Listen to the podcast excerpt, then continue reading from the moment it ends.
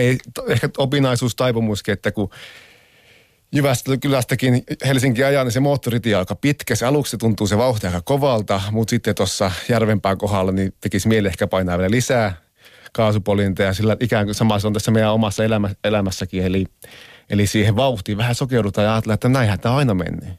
Kyllähän mä jaksan, kun mä aina ennenkin.